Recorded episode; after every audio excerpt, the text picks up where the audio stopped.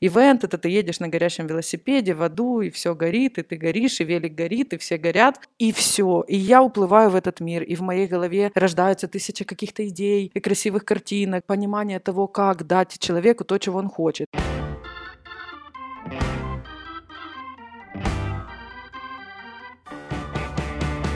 Привет, это Лера, и ты слушаешь «5 через 2» подкаст об отношениях с работой и поиске собственного пути. Каждый выпуск — это доверительный разговор с людьми из разных профессий. Помимо работы мы обсуждаем тему взросления, осознанности и поиска личной мотивации. Сегодня мы окунемся в дивный мир ивент-индустрии и поговорим с организатором мероприятий Наташей Меркуловой. Помимо работы мы обсудили, что общего между трудоголизмом и алкоголизмом. А еще Наташа очень смело поделилась своей историей панических атак, выгорания и выходом из абьюзивных отношений. Была моя самая длинная запись so far. Разговаривали три часа, но оно удивительно. Наташа работает в ивентах уже 15 лет, и накопилось есть куча историй. Я постаралась оставить по максимуму, особенно учитывая, что ни у кого из нас не было корпоратива в этом году. Хотя бы послушаем про все эти праздники. Ну что ж, с Новым годом и приятного прослушивания.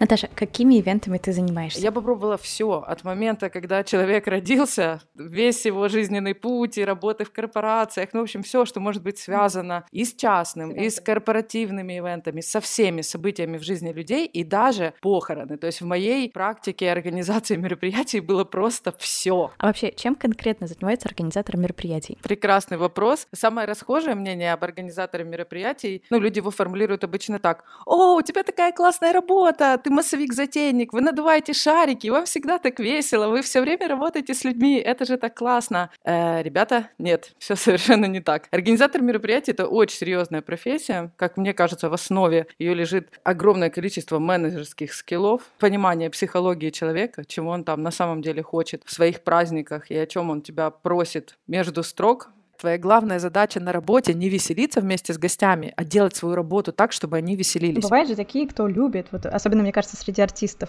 кто вот любит прямо прыгнуть туда со сцены вместе с толпой. Или всегда нужно дистанцироваться? У меня есть список э, ребят, которых я никогда не рекомендую, никогда не даю о них положительных отзывов, которые себе позволяли на мероприятиях слишком. Ну, например, ведущий, который приезжает на работу вдрызг пьяный, проспал самолет, сел в поезд и оказался в вагоне с гостями, которые были на вчерашнем празднике. И как оказалось, они же гости и на нашем празднике. И он ехал вместе с нашими гостями в поезде, и они напились там страшно и приехали. Но гости к моменту события пришли как огурчик. А я его впихивала в душ, обливала ледяной водой, чтобы как-то привести его в чувство. И он вышел работать, и чтобы держать себя в тонусе, ему надо было еще прибухнуть. Поэтому мне кажется, что организаторы, которые хорошенько пьют со своими гостями, это очень стрёмная история. Окей, ну ты можешь выпить, но тут тоже вопрос того, чтобы это потом не повлияло на твою работу и на то, как ты действуешь. И понимать, что все это надо вынести, а потом еще у этого будет демонтаж, и тебе еще надо будет mm-hmm. рассчитаться со всеми, кто работал на этом мероприятии. Ну, как бы рассчитывать свои силы. Ну, конечно, мне кажется, что это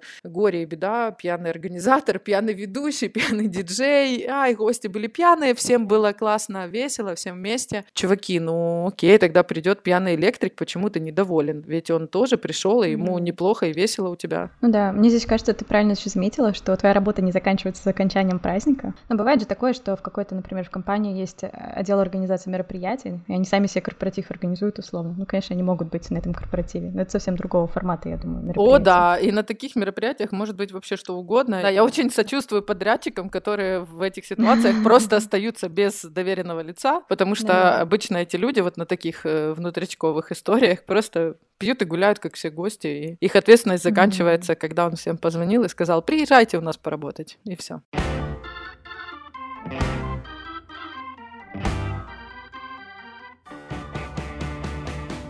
Девушка, зачем люди заказывают организатора мероприятия. Смотри, я там мама, моему ребенку два годика, я хочу организовать ему день рождения, нафига мне ты, если я могу сама все организовать, найти фотографа, поставить музыку, заказать там шоу мыльных пузырей. Я не знаю, что сейчас делают на день рождения. Зачем тебя приглашать? Давай начнем с того, что ты даже не знаешь, что сейчас там можно сделать. То есть как только ты начнешь звать шоу мыльных пузырей, окажется, что для мыльных пузырей нужна какая-то мощность. И неизвестно, есть ли в этом месте там розетки, которые ее выдержат. Потом окажется, что нужен резиновый коврик, и что если это мыло выльется на какой-то там супердорогой ковролин в ресторане, то потом ресторан выставит тебе счет, и не факт, что он сможет его помыть, и, возможно, ты застелишь новый. Потом, значит, чтобы это шоу мыльных пузырей вообще неплохо выглядело, это все должно как-то сверкать и мигать. И мы подойдем к вопросу технического оснащения, потому что даже если твой кузин диджей, то чтобы ему играть, ему очень нужно оборудование, на котором он играет, и из этого оборудования должно выходить в какие-то колонки, откуда будет идти звук. И опять мы не забываем про вопрос мощностей, куда ты все это включишь и какой ресторан тебе там готов дать эти мощности. Потом дальше станет вопрос еды, и ты все равно на утверждение этого меню потратишь свое время. И круто, если ты экспертно в вопросе выбора меню. Хороший организатор — это эксперт во всех вопросах, из чего состоит праздник. И на самом деле в итоге ты ему не заплатишь больше денег, чем если ты все то же самое купишь угу. сама. Как это устроено? Наташ, скажи, а вот я там видела вот этого фотографа, а это дорогой или дешевый фотограф? Ну, и озвучивая там какую-то сумму. Я говорю, невозможно сказать, дорогой это или дешевый фотограф для твоего праздника. Почему? Потому что давай обсудим все, что ты хочешь в празднике, и поймем, сколько у тебя на это есть денег. И сложим одно с другим. И тогда будет понятно, тебе нужен фотограф за 400 долларов или ты хочешь вот того за 4000 долларов. Просто, э, ну, очень часто люди не понимают. Они платят за что-то одно, не понимая цен на рынке, дорого это дешево, не собирая весь этот бюджет в кучу. Люди покупают что-то одно, Потом оказывается, что не хватает на что-то другое. А потом оказывается, это можно было купить иначе. Ну и главный вопрос. Mm-hmm. Все эти службы, которые ты нанимаешь, будь они суперпрофессионалами, приходят на площадку, и кто-то должен встретить, им надо обеспечить возможность подготовки и монтажа для того, чтобы это потом работало.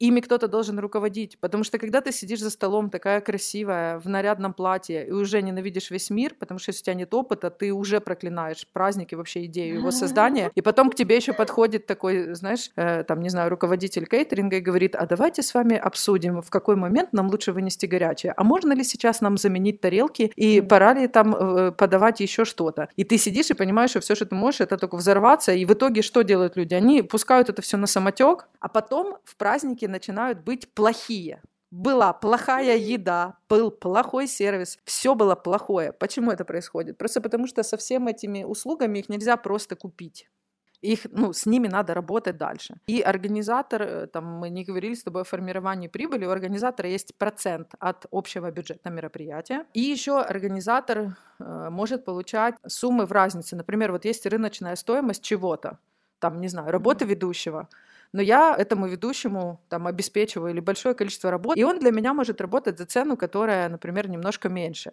Или очень часто там артисты дают 10% агентских. У организатора сумма формируется из этого. То есть есть процент, который ему платит клиент. Сколько это обычно процент от бюджета? Когда прям космические бюджеты корпоративные, то это бывает 6-7%. Стандартная ставка для средних ивентов это 10-15%. Угу.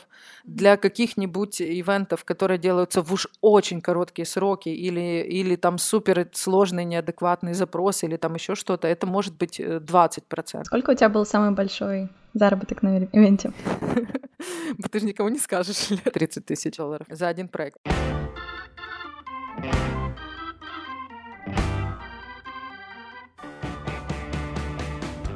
Я фотографировала концерты. Самый большой, кого я фотографировала, наверное, Fallout Boys. Ну, в принципе, классно, потому что ты как бы вроде бы ты ничего особого не делаешь, потому что вот я видела людей, которые бегают как-то, и типа там, а, все горит, а на входе, а кто там, а гримерка, они уже приехали, а мы уже опаздываем, короче, а сапы пожары. А я там как бы хожу такая, о, прикольно. Ой, они мою любимую песню играют, сейчас фото. Я еще знаю, что тебе скажу. Вот ты говоришь, что все горит, ну, вообще про ивентеров так говорят, что ивент это ты едешь на горящем велосипеде в аду, и все горит, и ты горишь, и велик горит, и все горят. И это правда. Но это была правда моя до того момента, как я не начала взрослеть внутри себя. Сколько тебе было? Первые сподвижки случились, когда мне было 28. Я ждала так этого года и думала, что у меня все поменяется. У меня были такие отношения с, с абьюзером э, три с половиной года. Э, ну и вообще у меня какие-то очень много душевных ран, которые никак там я не могла ничего с этим сделать. Я пробовала медитации недельные, э, какие-то шаманские обряды, бабки-гадалки. В общем, я... Вот. И потом у меня случились панические атаки в финале этих отношений. Был физический абьюз? Или эмоциональный? Эмоциональный больше, чем физический. Но я страшенно mm. его боялась в смысле физики, потому что он был очень mm. сильный, и у него такие проявления агрессии, они были не совсем им контролируемые, поэтому я понимала, что в какой-то момент там могу оказаться я. То есть вроде бы он mm. меня там никогда не бил физически и ничего такого не делал, но возможность такая была, и это как бы добавляло небезопасности. Типа он стол бил, а ты рядом стоял, да? Типа. Или стену, или холодильник, или лобовой моей машины. Mm. Ну, истории были разные, да. То есть, ну, прям жестко было. В этом вот абьюзе длиной в три с половиной года я через полгода поняла, что надо расставаться. Mm. Но я уже была в таком состоянии и депрессии, и своего в таком mm. мерзком, что у меня не было сил. И когда это все заканчивалось, э, у меня уже начались панические атаки, и потом они перешли в такой цикл, типа 5-6 атак в день. Ну, то есть это, по сути, одна заканчивается, начинается следующая. У меня еще там... Паническая атака? Расскажи, что это. О, это... Вот если ад на Земле существует, то вот когда ты находишься в панической атаке, это он. Ну, тахикардия, очень сильное сердцебиение, тоннельное видение, возможно, повышение давления. Все это происходит одномоментно, mm-hmm. полная дезориентация. Обычно в этот момент человек не может понять, что ему надо, чем помочь и что вообще с ним плохо. Mm-hmm. Возникает такое ощущение, что можешь сейчас умереть э, и не понимаешь, э, как справиться с этим. У меня был такой паттерн, я все время открывала и закрывала окно, где бы я ни находилась. Вот я открывала mm-hmm. его, дышала, понимала, что мне это не помогает, закрывала, через секунду снова шла к этому окну.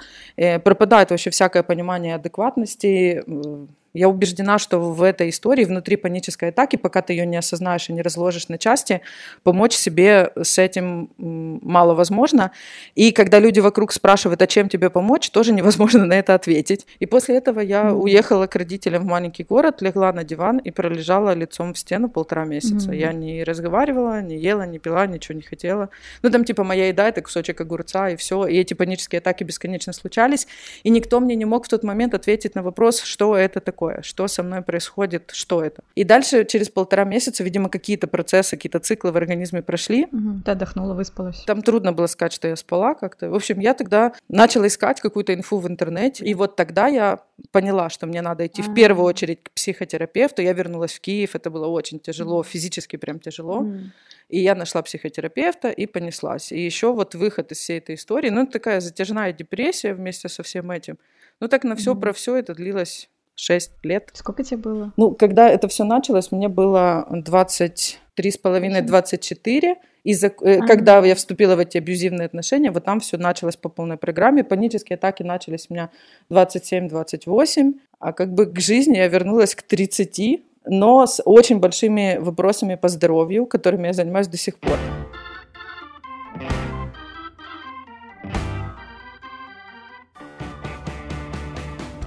А вообще, как ты к этому пришла? Как ты оказалась организатором мероприятия? Я из э, небольшого города, Никополь. Ну и пришло время, когда надо было поступать в университет. Родители мне сообщили, что я могу поступать, в принципе, куда хочу на бюджет. Делай, что хочешь, пока это бесплатно. Да, вот именно вот так все и было. И вроде бы как, о, класс, свобода. И я открыла буклет университета культуры, просмотрела глазами все специализации и выбрала профессию режиссер эстрады и массовых праздников. У меня куча еще друзей там училась, и там еще тогда в нашей стране можно было курить в заведениях, и там вот в студенческой столовке просто дым, пор можно вешать, и студенты пьют пиво, знаешь, такой движ. Я приехала, думаю, о, вот это универы.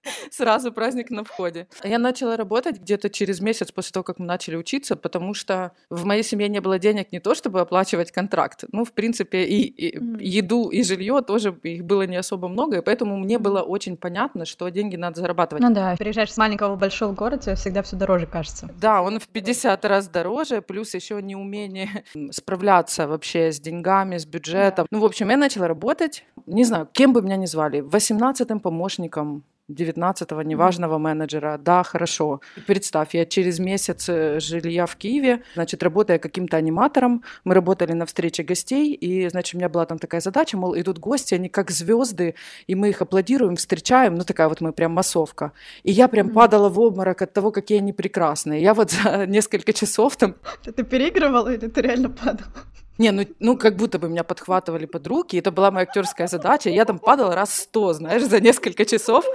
И все гости шли, чувствовали себя звездами, что тут прям фанаты падают в обмороки. Ну и, в общем, после этого меня еще нескольких ребят позвали вовнутрь, ну, что-то там поадминистрировать, помочь. И вот на сцене начинается концерт Сюткина это просто приглашенная звезда. Я подхожу ближе к этой сцене, и я понимаю, что меня никто не прогоняет. Ну, очень много людей обступило меня, никто не видит, что я... Я понимаю, что я администратор, и эта работа... Ну, Сюткин сейчас не для меня поет, мне надо там где-то в коморке что-то перекладывать, подписывать. Mm-hmm. Но я вижу и просто в шоке. И тут официанты накрывают на столы прямо перед сценой нарезки сыров.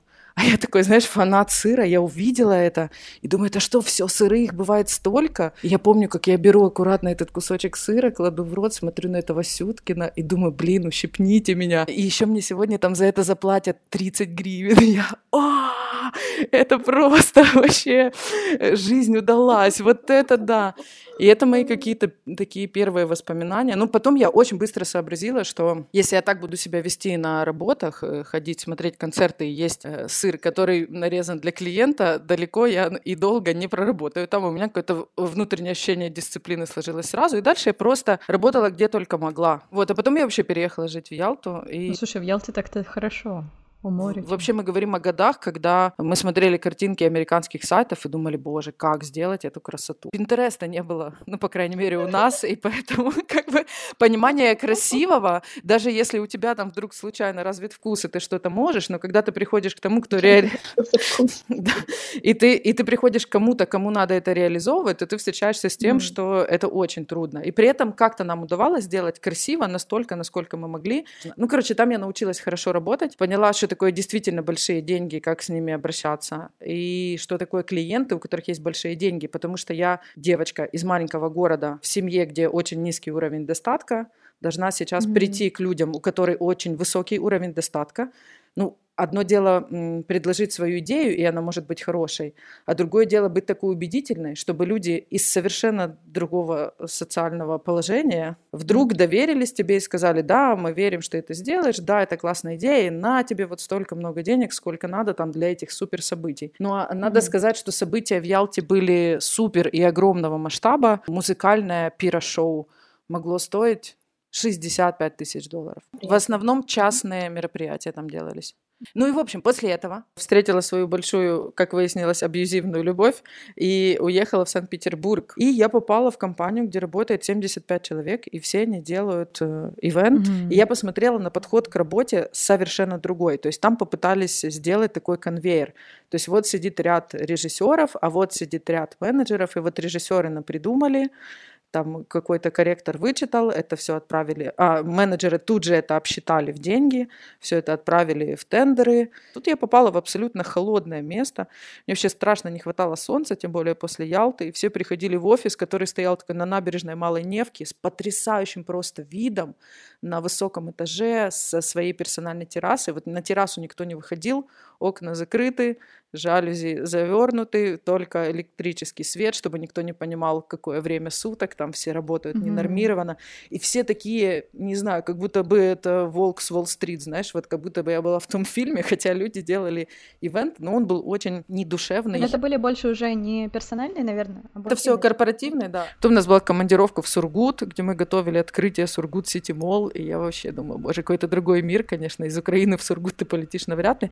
Это было интересно, но настолько сильно, бездушно. Именно агентская работа, да, типа, что все это конвейер. Да, я, я так и не смогла понять, зачем а, быть такими злыми, агрессивными по отношению к друг другу. Это конкуренция, наверное, какая-то была. Да, но, например, если я режиссер и у меня есть менеджер, который, угу. ну, наши зарплаты не зависят э, друг от друга, мы не конкурируем за ЗП, то есть, может быть, угу. менеджеры между собой, там, аккаунты между собой, окей. Вот, например, я режиссер, она менеджер, то есть, ну, в ее интересах, чтобы наша работа ну, совместно местная была клевой. И там просто какая-то такая была жесть, и в какой-то момент я поняла, что я просто больше не могу. Ну что, я в Питере уволилась, пришла домой, села и поняла, что я не понимаю, что делать и где взять клиентов в другой стране. Это еще, наверное, зима была, да? Ноябрь. Ноябрь. Ну, то есть такая жопа начиналась, питерская жопа. Но После меня из этой же компании уволилась менеджер проектов, очень сильная, которая там работала. Уволилась и позвонила мне и говорит, слушай, у меня тут э, вне агентства, я же ивентер всю жизнь, обратились ко мне мои старые клиенты там перед Новым годом, а давай ты у меня поработаешь режиссером просто у меня. И я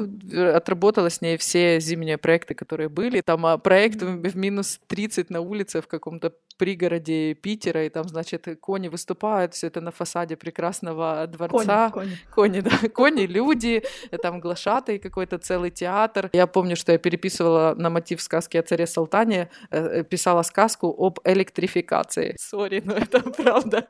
Эта компания, это было ее основное направление. Меня это всегда забавит делать такие вещи, но это было необходимо. В общем, там целая длиннючая сказка, но только, ну блин, ну слишком холодно. А директор компании сказал, что эта вечеринка будет безалкогольной. На морозе, в Гатчино, наверное, да я уже, или в Пушкин. Э, ну, в общем, не, не, и, значит, все эти люди приехали, и, и, ну, и, конечно, там стояла по рюмке водки какой-то глинтвейн, ну, потому что мы просто понимали, что слишком холодно. Да, наверное, еще корпоратив был, я так подозреваю. Какой корпоратив без алкоголя? Компания, которая занимается электрификацией. Да, новогодний, новогодний безалкогольный корпоратив. И, значит, что... И, и, в общем, у нас все это действие происходит, и мы понимаем, что нам надо стрельнуть фейерверк до... Ну, мы это заранее обсудили сразу, потому что очень холодно, и уже после никто не выйдет на него смотреть, это небезопасно. И значит, мы все ведем и уже думаем сворачивать пол этой сказки, уже пофиг, ну слишком холодно. И тут у нас вырубается свет, и мы понимаем, что пока его не включат, мы вовнутрь людей, собственно, приглашать не можем. Ну что они-то будут делать в темноте? В общем, сказку мы досматриваем до конца, они выпивают то, что могут выпить, мы стреляем этот фейерверк, появляется свет, ну все присаживаются за столы, у нас там программа, выходит ведущий, говорит первые несколько слов, а этого ведущего заполучить было очень трудно. То есть мы его как-то перекупали, потому что поздно они обратились с этим корпоратом, декабрь, все даты расписаны. И встает такой директор и говорит, ты, мудак, вот так через весь зал кричит. И ведущий такой, ну, типа, мы все в шоке. Он такой, ты мне не нравишься, уходи и не работай. Мы такие, у нас программа целого вечера, понимаешь, выстроенный корпоратив, и ведущий, которого мы перекупали, переплатили за него, чтобы его получить, и вот такое отношение этого директора, мы все в шоке. В общем, в итоге он на безалкогольной вечеринке минут через 20 был ужаный в хлам, просто его не было. Его увели. Дешевле было убрать директора, чем... Да. Но, но ты понимаешь, на безалкогольной вечеринке директор компании, который это придумал, первый напился страшно. Его увели в какой-то номер отдыхать, и все остальные, вот тут произошло чудо на безалкогольной вечеринке, каких-то платьев, клатчей и пальто, значит, на столах вдруг появилось такое изобилие, которому можно сильно позавидовать. Через полчаса все были просто дрысь пьяные, просто ни одного трезвого человека. И, в принципе, никакой программы дальше уже не было. Очень красивые локации, все так прекрасно, и у нас такие долгие переговоры, долгие утверждения всего, такая серьезная подготовка, и потом, в принципе, через час нам уже нечего было делать на работе, мы просто сидели и ждали, вот пока этот пьяный движ натанцуется, допьется, до конца уедет, потому что работать было не для кого.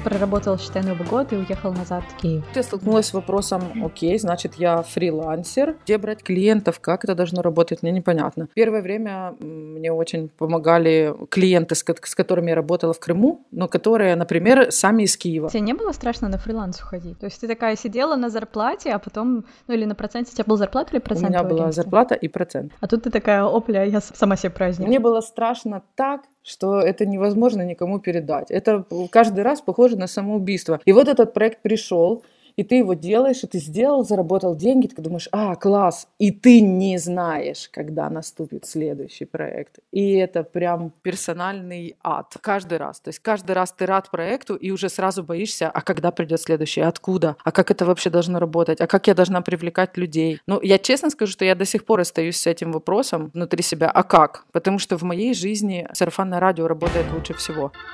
thank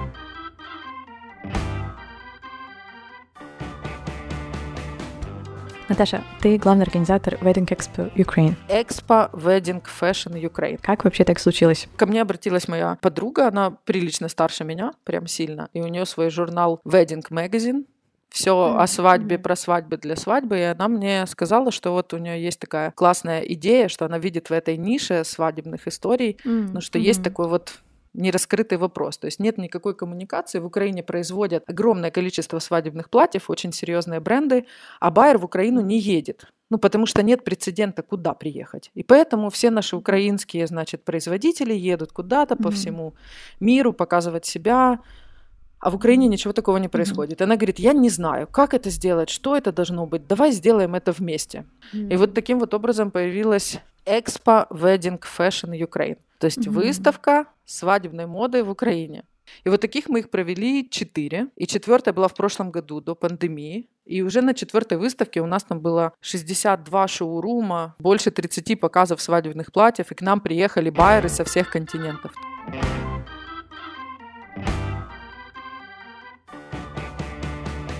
Ну вот давай сейчас подчеркнем, сейчас ты этим уже не занимаешься, то есть к тебе нет смысла обращаться за мероприятиями сейчас, на данный момент. Но через год ты, можешь вернешься. Я год назад поняла, что э, в таком формате, в каком это сейчас происходит, это уже не моя история. И mm-hmm. весь этот год я постепенно отходила от этого. И я должна сказать, что не очень успешно у меня это получалось, потому что каждый раз, когда приходил какой-то новый заказ, я... Ну да, деньги все таки Ну нет, вот ты понимаешь, какой я странный человек. Для меня очень важны деньги. Я их очень хорошо считаю и умею очень хорошо зарабатывать. Но для меня меня первично любой запрос. Вот нам надо что-то, и дальше человек произносит что, и все. И я уплываю в этот мир, и в моей голове рождаются тысячи каких-то идей и красивых картинок, э, понимание того, как дать человеку то, чего он хочет. Например, ко мне приходит женщина и, и говорит о том, что мне нужен такой подарок, понимаешь, вот у моего мужчины случилась там такая ситуация, где ему не дали достаточное количество признания, а он вложил огромные деньги, занимался бизнесом столько лет, и мне надо сделать ему подарок, но в этом подарке очень важно поддержать поддержать его и дать ему вот какое-то такое ощущение, что это не просто я его поддерживаю, а поддерживают все вокруг.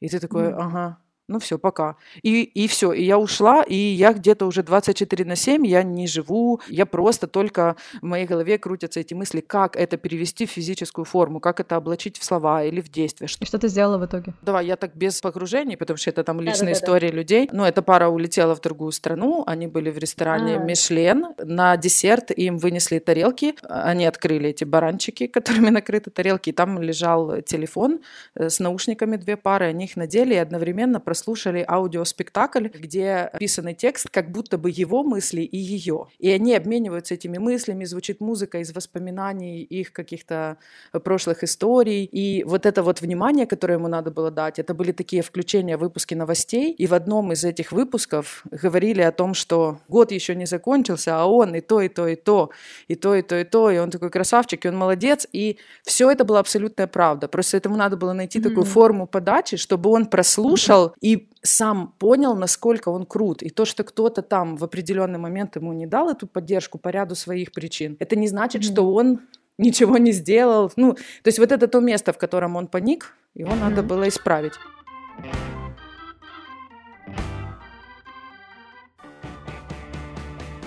В 2020 году, наверное, хуже, чем индустрия развлечений, было только индустрия путешествий. Как ты вообще через все это проходила, как переживала? У меня все время есть такое тревожное состояние о том, что я должна, и когда я ничего не делаю, то я как бы не живу, и все плохо, я должна бесконечно работать. И я с этим убеждением mm-hmm. работаю, понимаю, какие там у него есть корни, но оно очень сильное. Что тебе нельзя отдыхать. Быть да. эффективным и быть полезным. И тут карантин, и тебе некуда идти работать. И так со всеми. Угу. То есть тут на самом деле вот тревога может снизиться максимально. То есть такой выдох и расслабление, некуда бежать. Все, придется остановиться, пройти все свои сложные состояния, просто выдохнуть и там, не знаю, лечь и расслабить шею, спину, плечи, просто поясницу, и все напряжение просто угу. расслабить и там провалиться в сладкий сон и ни хрена не делать абсолютно безнаказанно.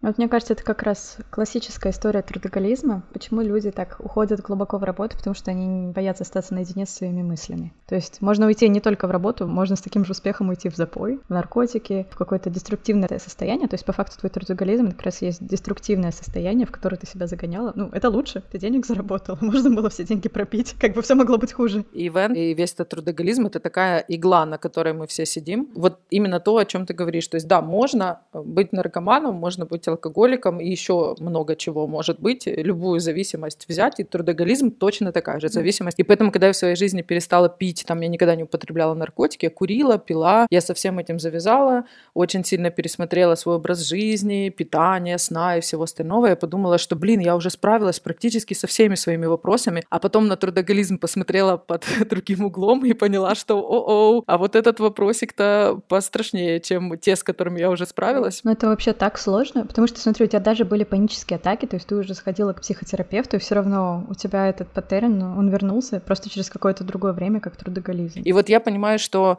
в ивенте, несмотря на вот этот э, очень странный, стрёмный график, каждый для себя должен принять решение, что вот он и работа — это не одно и то же. Разделить эти понятия и придумать для себя, на что я готов, когда у меня цейтнот, и что я потом получаю, отработав этот цейтнот, и почему я на это соглашаюсь. Как бы очень важно ответить на все эти вопросы и найти во всем этом время для себя. Ты чем ты хочешь сейчас заниматься? То есть у тебя, получается, такое второе выгорание случилось? Я поняла, что ивент — это такое ремесло, которое я точно умею делать очень хорошо. И у меня точно это получается, и я могу. И пока в этом во всем были смыслы и любовь для меня, вот я это и делала вот так честно, самоотверженно, как умела, но у меня получалось. А теперь как будто бы бы это уже все. Уже просто это все исчерпало себя. И вот на протяжении года я еще делала какие-то ивенты, но потихоньку это сходило на нет. Потом прекрасная пандемия.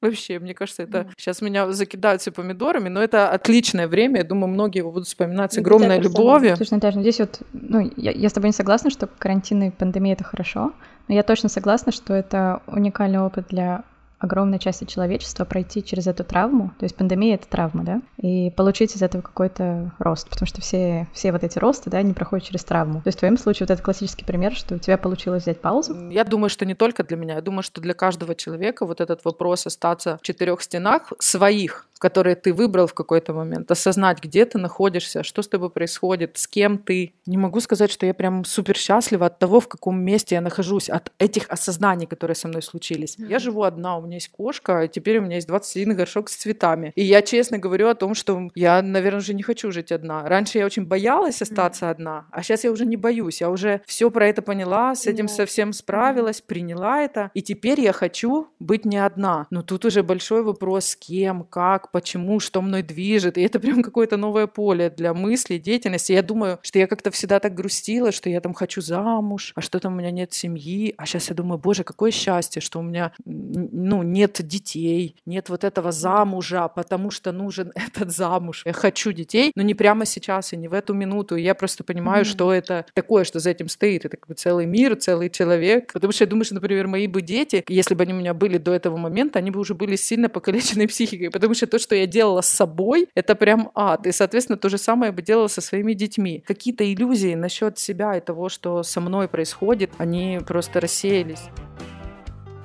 Спасибо, что дослушал до конца. Если тебе понравилось, а я надеюсь, тебе понравилось, я буду очень рада обратной связи в комментариях, подкаст-приложениях, а также в инстаграме собачка Лерой Шин. Подписывайся, чтобы не пропустить следующий выпуск, и до встречи через неделю. Пока-пока!